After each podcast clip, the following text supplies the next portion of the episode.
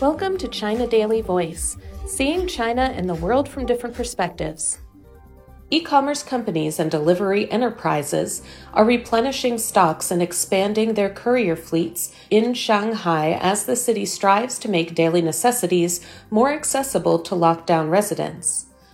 A series of contingency measures, which follow instructions made by Vice Premier Sun Chunlan during her inspection visit to Shanghai, have been put in place to ensure provisions and supply chains. The measures also adhere to the city's COVID 19 prevention and control efforts. Service platform Ele.me, which customers normally use for takeout deliveries, has dispatched an additional 2,800 couriers to Shanghai to expedite delivery, said the company's senior vice president, Xiao Shuixian, during a media briefing on the COVID situation on Sunday. Xiao said the platform supports community based group purchasing covering 1,000 neighborhoods citywide to meet bulk buying demands, which also enhance efficiency of food deliveries. We have seen completed daily orders more than double in the past several days, Xiao said, adding that over 25,000 households have benefited from the service to obtain food necessities such as meat, eggs, and dairy products. E commerce giant JD has donated fresh produce, including milk, meat, and pastries, worth 4 million yuan, $628,700, to address the demand hikes in Shanghai. Some 16 million units of rice, flour, and cooking oil are in stock to ensure daily supplies for a month, said Wang Wenbo, vice president of JD. Priority will be given to provide fresh produce as well as meat and seafood. The company will also replenish supplies of 80,000 infant and maternal items, as well as 100,000 packages of drugs to meet the needs of patients with chronic illnesses, he added. To ensure smooth deliveries, JD is deploying an additional 2,000 couriers and will put into use fifth generation driverless vehicles to accelerate deliveries and minimize physical contact, Wang said. Sun called for maintaining a sense of urgency to ensure a stable and smooth supply chain.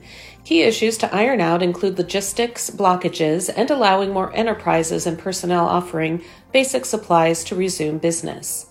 On Saturday, local authorities said Shanghai is to be subdivided into three zones based on the latest COVID test results and exposure risks a precautionary zone, a controlled zone, and a lockdown zone.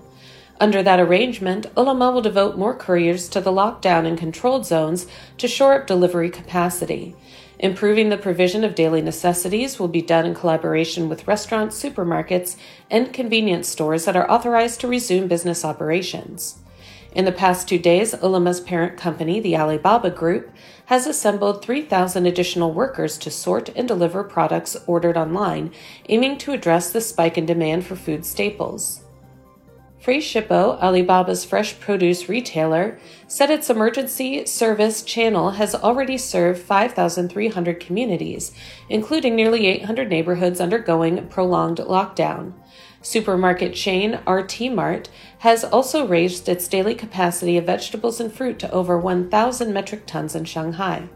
These are backed by logistics company Cainiao, which has transported around 2 million items between warehouses, stores, and communities in the past several days.